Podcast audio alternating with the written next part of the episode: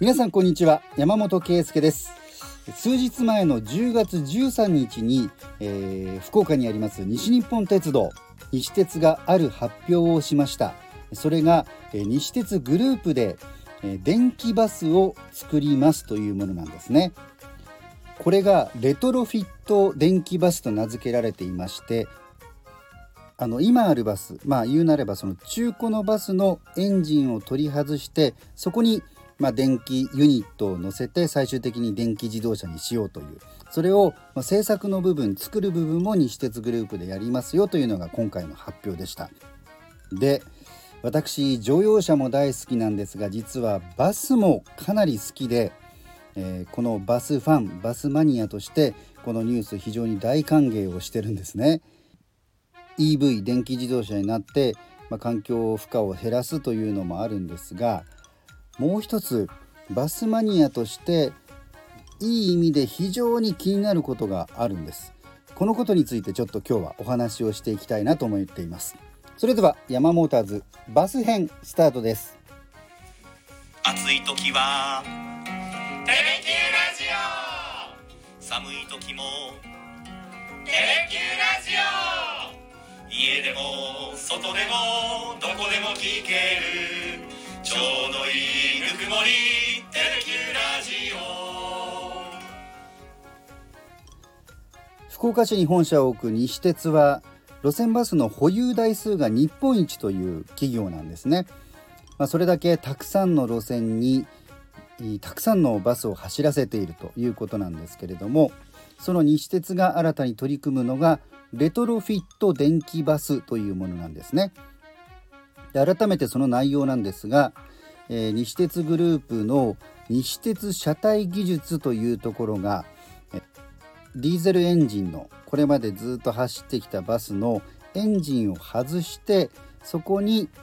電気のモーターとかバッテリーとかを乗せて、新たな電気自動車電気バスとして、再び活躍する車を作ろうというようなものが発表されました。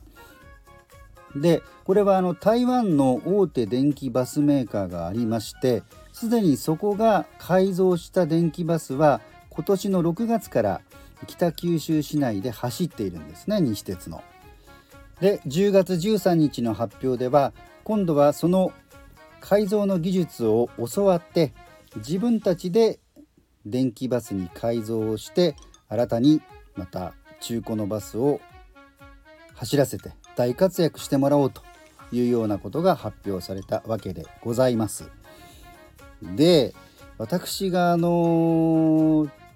変気になったのはですね、この載っている写真なんですね。すでに北九州市内で先に導入された、中古のバスを電気自動車に改造したレトロフィット電気バスなんですが、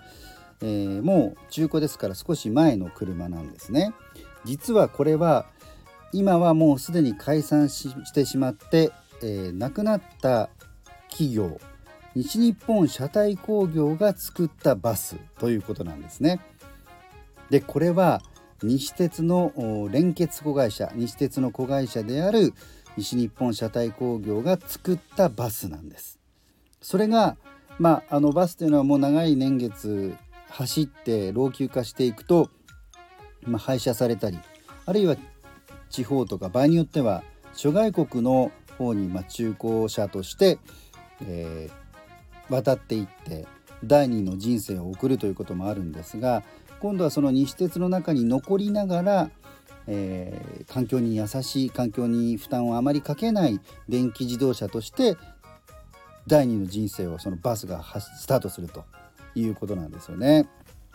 間違いがないように先ほど西鉄の広報の方に電話で確認をしました。そしたらこの、電気バスに改造する車両は西高製のものですよということが確認できましたね。はい、ということでこの西高時代の車がまた第二の人生を歩むということで、これは本当にバス好きにとっては嬉しいことなんですね。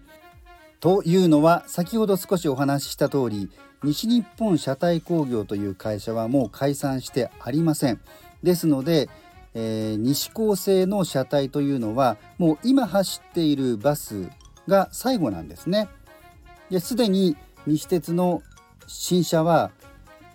別のメーカーが作ったものを今すでに導入しているので、これから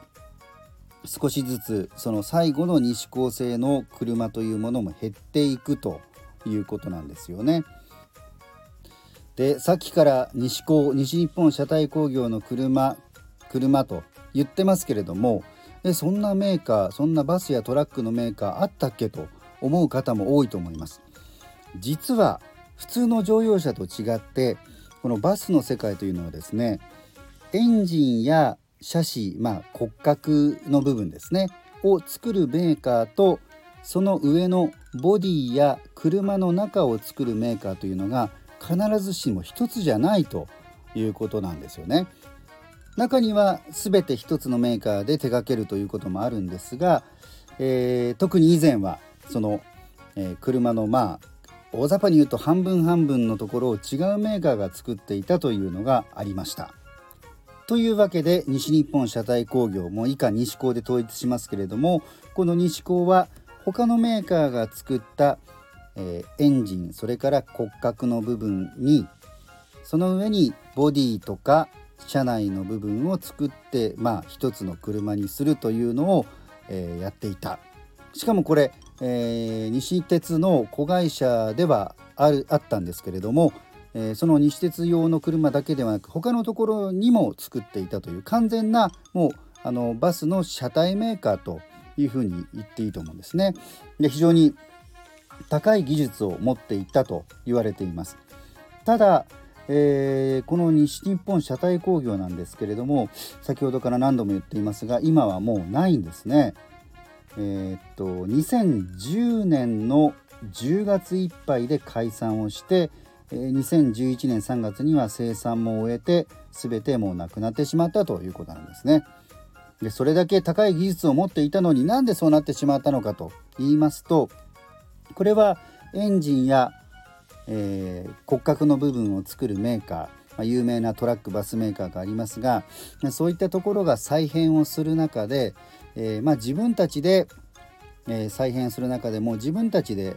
バス車両全体を作ろうというような流れになりました。で、それによって西高が今までたくさん仕事を受けていたそのエンジンや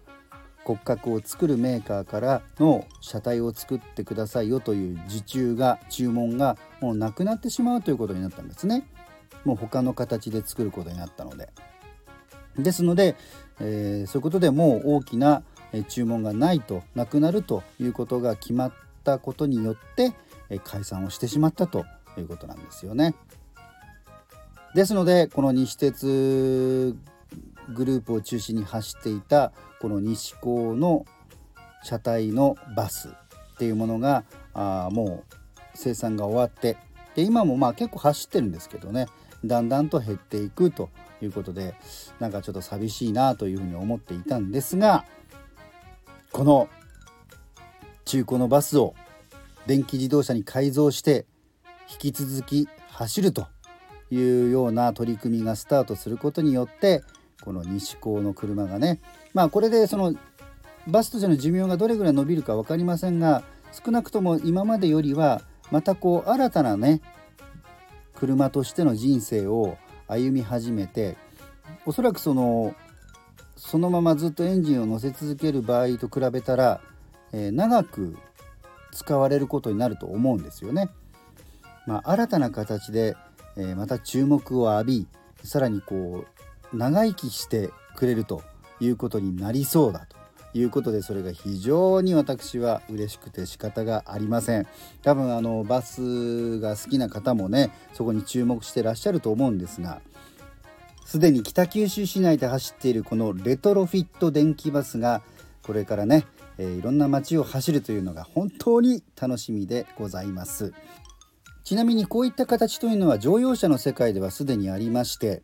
コンバージョン EV とかね、コンバートするとか言ったりしますが、例えば非常に歴史ある、ミニだとかフォルクスワーゲンのビートルみたいなユニークな車を長く乗りたい、でも環境にも配慮した形にしたいということで、エンジンの部分を外してモーターやバッテリーを乗せて電気自動車にするというね、こういうのもすでにかなり前からこれはされています。今回は10月13日に西鉄が発表したばかりの、今後